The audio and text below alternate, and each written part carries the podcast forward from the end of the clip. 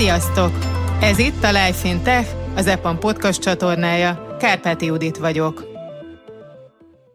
Ezen a héten vendégünk Tóth Dániel, az online térben használt nevén a pszichológus pasi, akinek egyik szakterülete a digitális világ pszichológiája. A beszélgetés apropója pedig a közelgő biztonságos internetnap és Dani előadása, mely online hallgatható meg február 9-én 18 órától.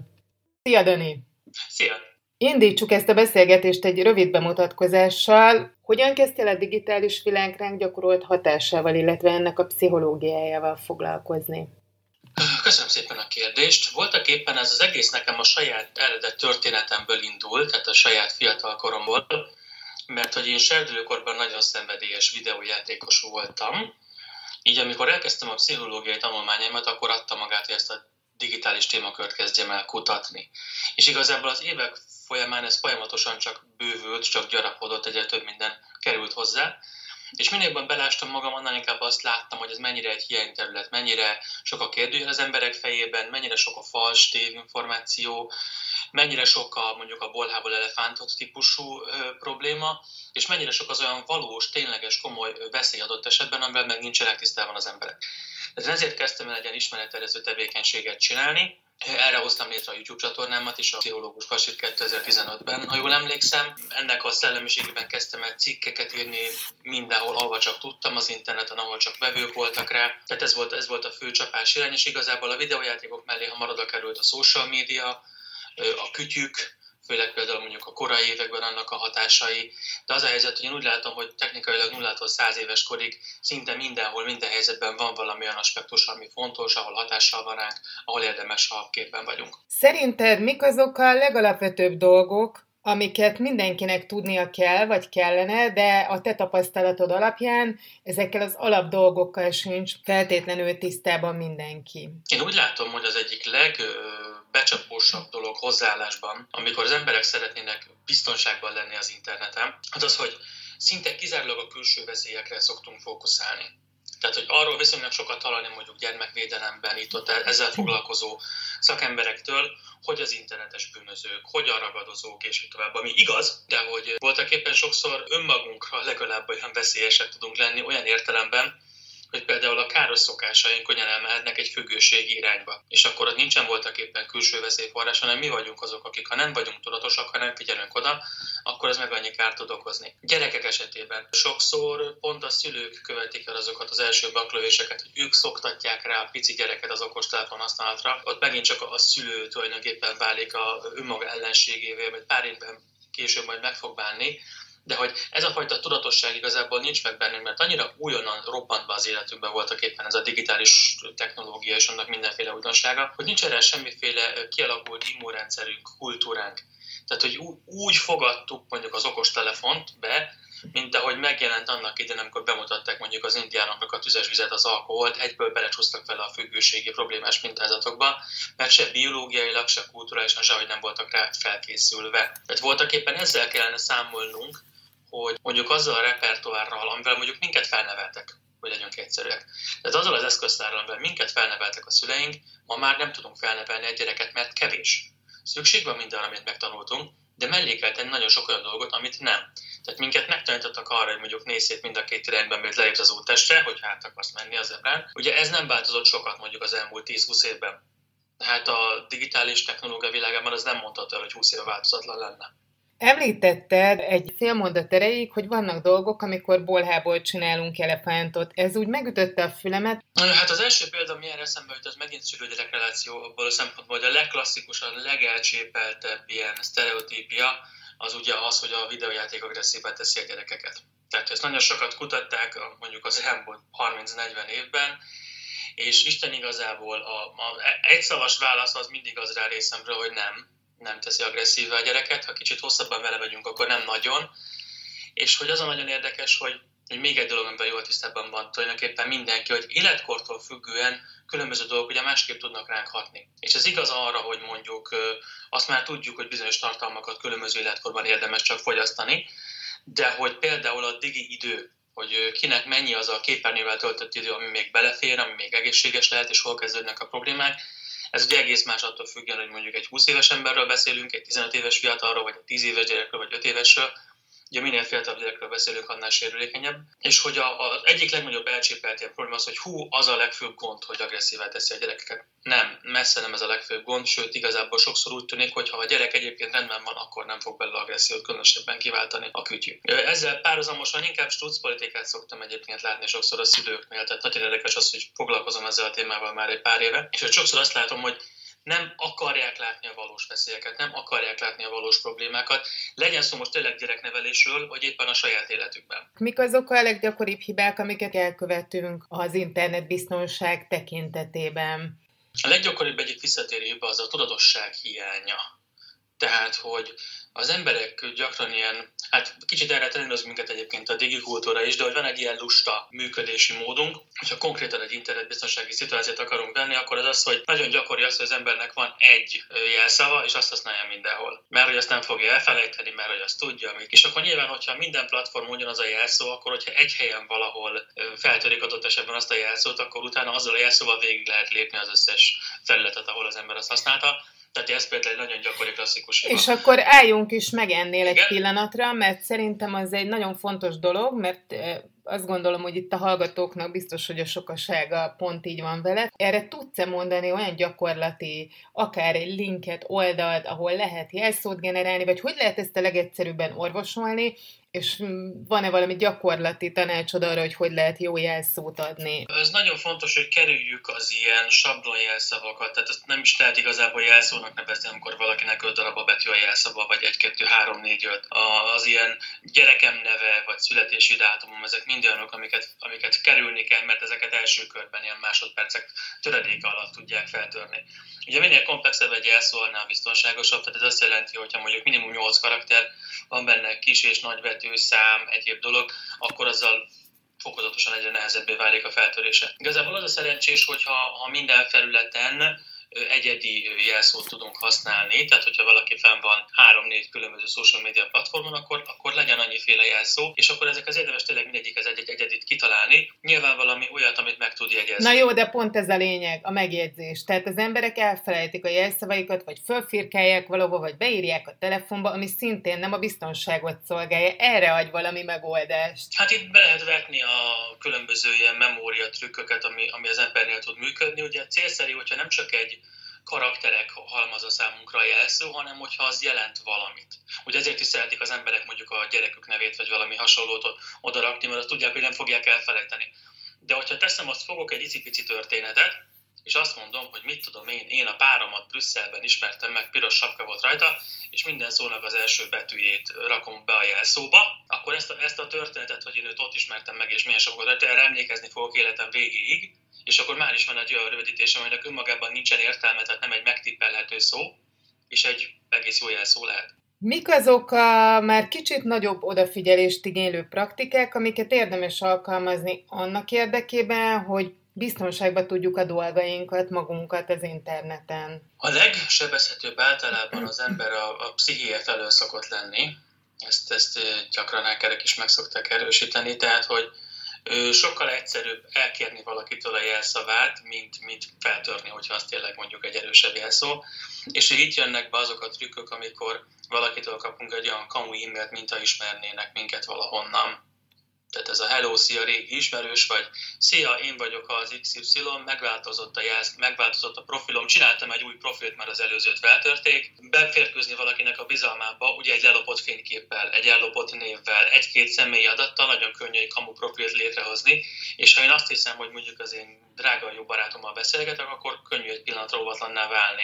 Tehát igazából az interneten mindig érdemes egy kicsit gyanakodni, óvatosnak lenni, hogyha a derültékből idézőjelben új profillal vagy egy idegen íránk, hiszen egy nevet, egy fényképet, ilyesmit nagyon könnyű összelopni. Melyek azok a területek, amik a legnagyobb veszélyt hordozzák magukban internetbiztonsági szempontból? Ugye nekem alapvetően nem az internetbiztonság a fő veszőparipám, de ahhoz, hogy az interneten biztonságban legyünk, hogy nagyon fontos, hogy tudatos felhasználók legyünk és hogy a, a legnagyobb veszélyben hát, a gyerekek vannak. Minél fiatalabb életkorról beszélünk, annál kiszolgáltatottabb tud lenni egy gyerek, annál képlékenyebb ugye az idegrendszer, személyiség, ugye minden még kiforróban van, és az az egyik legnagyobb veszélyforrás, amikor mondjuk azt hiszi a szülő, hogy ami neki oké, okay, mert simán belefér, mit tudom én, napi egy-két óra játék, vagy sorozatnézés, vagy akármi, az mondjuk az öt éves, vagy a három éves, vagy a két éves gyerekének is oké. Okay.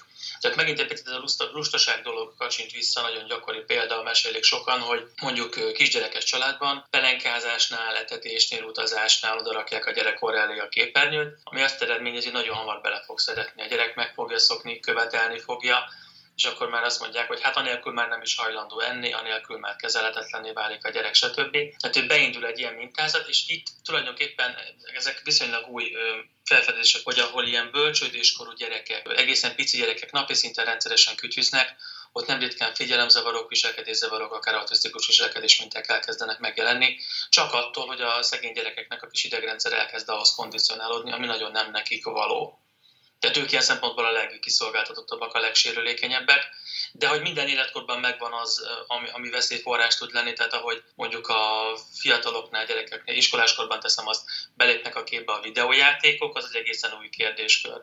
Hogy a serdülőkorban belép a képbe mondjuk a digiszexualitás, az megint egy új kérdéskör. Tehát, hogy ahogy haladunk előre, újabb és újabb olyan szituációkkal futhatunk szembe, ami, ami problémás lehet, ami veszélyeket hordozhat magában. Egyébként azt elég gyakran látni, ha mondjuk valahova elmegy az ember, és még mondjuk amikor lehetett közösségi helyeken együtt enni, hogy felnőttek is, ha mondjuk beülnek egy menzerre, és egyedül esznek, akkor rögtön a telefont így kitámasztják a sútartóhoz, vagy a szalvétatartóhoz, és akkor elkezdik nézni a különböző videókat, vagy olvassák a hír oldalakat. Ez sem feltétlenül egy jó dolog, gondolom én egy felnőttnek sem, tehát nem csak a gyerekek számára lehet ez egy rossz beidegződés. Igen, hát az nagyon-nagyon fontos kérdés, hogy ez egy tudatos tevékenység, vagy egy reflex dolog. Ugye addig, amíg egy tudatos dolog, hogy valamit el akarok intézni gyorsan, mondjuk egy-kettő percben, az egész más, mint amikor csak úgy kiteszem, hogy, hogy ne kelljen gondolkoznom, vagy ne kelljen az ételemre figyelnem, vagy ne kelljen jelen lennem az itt és mostban. Tehát amikor arra használjuk, hogy csak úgy elüssük vele az időt, az egészen más, tudatosan használjuk. Amikor arra használjuk, hogy csak úgy elfeledtessük magunkkal, hogy éppen hol vagyunk, az egészen más. És tulajdonképpen sokszor a problémák is itt kezdődnek, életkortól függetlenül, hogy úgy mondom, hogy az inkább már ilyen a serdülőkortól fölfelé felnőtt korban probléma, hogy egy nagyon komoly vízválasztó szokott lenni a problémás és a mondjuk egészséges felhasználás között, legyen szó tényleg bármilyen social médiáról, sorozatokról, videójátékról, bármiről, hogy az milyen fontosságú az ember életében. Tehát, hogy a, van ez a klasszikus példa, hogyha valaki azzal kell és azzal fekszik. Első gondolata reggel és utolsó gondolata este az az adott tevékenység, a hügyőzés, akkor az könnyen jelentett problémát. Hogyha minden másnál fontosabb lesz, olyan értelemben, hogy azért szívesen elhanyagolja az evést, alvást, munkát, párkapcsolatot, bármi más fontosabb dolgot, akkor az megint egy ilyen felkiáltója. Hogyha nem tudja igazából keretek között tartani, nem tudja kontrollálni, hogy mondjuk mennyi időt tölt vele, vagy hogyha valami külső ok miatt nem tud azzal időt tölteni, mert mondjuk lemerül a kötyű, nincs internet, stb., és akkor ilyen kellemetlen diszkomfortérzések, majd hogy nem, mint a elvonás tünetek kezdenek el megjelenni, ezek ugye arra tudnak utalni, az illető már bőven belecsúszott a függőség felé tartó olyan problémás felhasználásba, és akkor teljesen mindegy, hogy mi az az adott tevékenység, az számára nem lesz már jótékony. És sokszor egy teljesen ártalmatlan dolog, hogy valaki megnéz mondjuk egy kedves, nevetős, vicces sorozatban egy-egy részt, az egy kikapcsolódás tud lenni. Na de abban a pillanatban, amikor évadszámra nézi azt a sorozatot, azért, mert mondjuk magányos, boldogtalan, stresszes, elégedetlen az életében, stb. Tehát azért használja, hogy elnyomja vele a, mondjuk a való életének a kellemetlenségeit, akkor az már, az már egy problémás vezet. Ha már erről ejtettél szót, jelen pillanatban szerintem az emberiség éppen így él, amiatt a helyzet miatt, ami kialakult neked. Erről mi a véleményed? Ugyanis most egyáltalán nem hinném, hogy bárki is különböző félefajta tudatosságnál fogva egy-egy epizódot nézne, hiszen ebből a szorult nehéz helyzetből pont a filmek, meg egy olyan világ nézése, követése adhat egy kis kiutat, ami, meg, ami más, mint amiben vagyunk, meg ami kikapcsolja az embert. Tehát szerintem a, a leg, legegészségesebb és tudatosabb ember is jelenleg ebbe kvázi menekül. Te mit gondolsz erről a jelenségről? Ez nem új keletű, tehát hogy ennek a fajta mondjuk ilyen eszképizmusnak van egy ilyen hatásköre, amíg jótékony, és van egy pont, amikor meg már nem. És ez a, ez a nagyon érdekes, nagyon kényes pont, amit nem mindig egyszerű megtalálni. Tehát, hogy egy olyan helyzetben, amikor éppen nincs más lehetőségem, mondjuk amikor valaki ágyhoz kötött beteg, vagy most az aktuális helyzet, hogy adott helyzetben mondjuk karanténban volt, nem tudott kimenni otthonra, stb. Egy fix határidejű helyzetben, tehát arról van szó, hogy két hét, vagy arról van szó, hogy egy hónap, vagy ahol van kilátás a dologból. Megint csak amiatt, hogy egy tudatos tevékenység azt mondani, hogy most x hétig nem tudok sem erre sem mozdulni, nem tudok más csinálni, akkor nézek tök sorozatot, hogy ne unatkozzak, vagy hogy ne zakkanjak meg, stb akkor idézőjelben egy konstruktív tevékenység. Ezt a tevékenységet mondjuk éveken át fenntartani már nem lesz konstruktív. Még akkor is, hogyha arról van szó, hogy mondjuk kevesebb helyre tudunk elmenni, és akkor a napi egy rész napi hármat nézzünk meg, mert mondjuk kiesik egy, egy esti program vagy valami, még az is rendben lehet, hogyha nem akarunk bele temetkezni a dologba. Tehát mellette azért most minden pandémia dacára az embernek azért foglalkoznia kellett azzal, hogy mi lesz fél év múlva, mi lesz egy év múlva, célszerű volt olyan irányú döntéseket hozni, amivel takarékoskodni tud, amivel tervezni tud előre, amivel akár pályát tud módosítania kell, vagy újra tudja intani a karrierjét, ha kell. Tehát, hogy mindenképpen igényelte az embereknek a tudatosságát, és addig, amíg a, mondjuk a, a túlzott stressz csökkentésére, levezetésére használja az ember a kütyüt, addig jó. Abban a pillanatban, amikor az életével nem akar foglalkozni az ember, és tényleg bele akar temetkezni, bele akar feledkezni, és nem egy hétre, hanem évekre, idézőjelben örökre, az már a probléma. Van-e végül olyan saját tapasztalatod ebben a témában, jó vagy akár rossz, amit úgy gondolod, hogy érdemes példaként megosztani a Life Fintech Podcast hallgatóival? Pont az előbbi jelenségnél maradva, pandémiától függetlenül azt láttam, hogy az embereknek hogy az, hogy hogyan érzik magukat a bőrékben, hogyan alakul az életük, pszichológusként azt kell mondjam, az egy inkább rajtuk múlik, és nem a külső, külső tényezőkön. És hogy szerencsére szép számmal láttam pozitív példát arra, hogy amikor valaki elkezd tudatosabb felhasználóvá válni, elkezdi tudatosabban élni az életét, tehát elkezd odafigyelni arra, hogy mondjuk mivel tölti az idejét. Elkezdi tudatosan leporolni azt, hogy ne csak sodródjon az életében, hanem legyenek céljai. Klasszikus és válasz arra, hogy kövesse az álmait, tehát hogy, hogy tényleg tegyen a saját boldogságáért, hogy legyen az életének egy iránya, stb. Amikor valaki ezért elkezd tenni, és a kütyű használata helyére kerül, akkor nagyon, nagyon szép pozitív változások tudnak elindulni. Tehát egy olyan embernek, aki mit tudom én, meg volt rekedve egy olyan munkáján, amit nem szeretett már hosszú évek óta, abban a pillanatban, ahogy a korábban mondjuk a kütyüzésből energiáját elkezdte a karrierjébe átcsatornázni, szállnak keltek a dolgok. Egy olyan embernek, aki hosszú évek óta magányos volt, abban a pillanatban, ahogy elengedte a, mondjuk a romantikus sorozatokat, vagy a social médiában való borjázást, és elkezdett tényleg a magánéletére fókuszálni, önmagára fókuszálni, akár a saját érzéseire, szükségleteire, stb. hirtelen elindult a változás. Tehát, hogy én azt látom, és erre voltak érdekes kutatási eredmények is, hogy a kütyüzés tud nekünk egy ilyen nagyon érdekes, majd hogy nem testi-lelki fájdalomcsillapító lenni. Tehát, hogy nagyon sok szituációban, nagyon sok problémára nagyon jól el tudja fedni a mi fájdalmunkat, jobban tudjuk érezni magunkat rövid távon. Csak hogy azon nagy, nagyon nagy különbség, hogy a fájdalomcsillapító mondjuk vényköteles, vagy van hozzá leírás a potenciális mellékhatásokról, hogy milyen dózisban és mennyi ideig szabad szedni.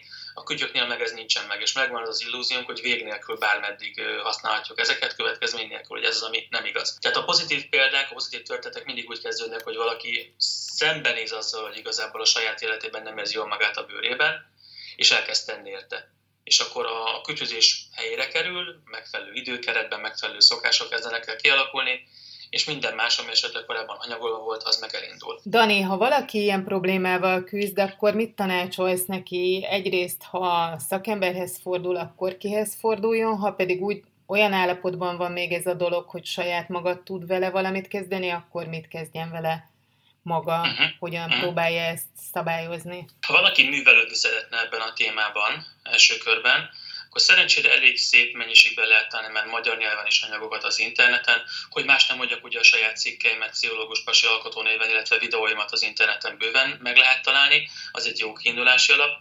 Illetve ha valaki úgy érzi, hogy ennél picit több konkrétabb segítségre, információra, akár készségek, készségek fejlesztésére, tippekre, stb. lenne szükség, legyen szó akár egy digitális nevelés kérdésben, tehát szülőként, akár magánemberként a saját életében, akkor pedig érdemes szakemberhez fordulni. Hát itt érdemes rákeresni és egy olyan szakembert választani, aki nekünk szimpatikus, akiről úgy érezzük, hogy ő járatos ebben a témában, stb.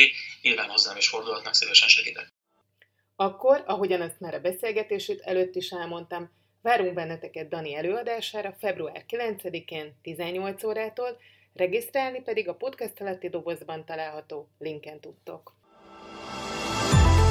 Köszönjük, hogy ismét velünk tartottatok, a következő adásig pedig olvassátok interjúinkat, cikkeinket a Life Intech blogon, és hallgassátok a korábbi beszélgetéseket itt a csatornán.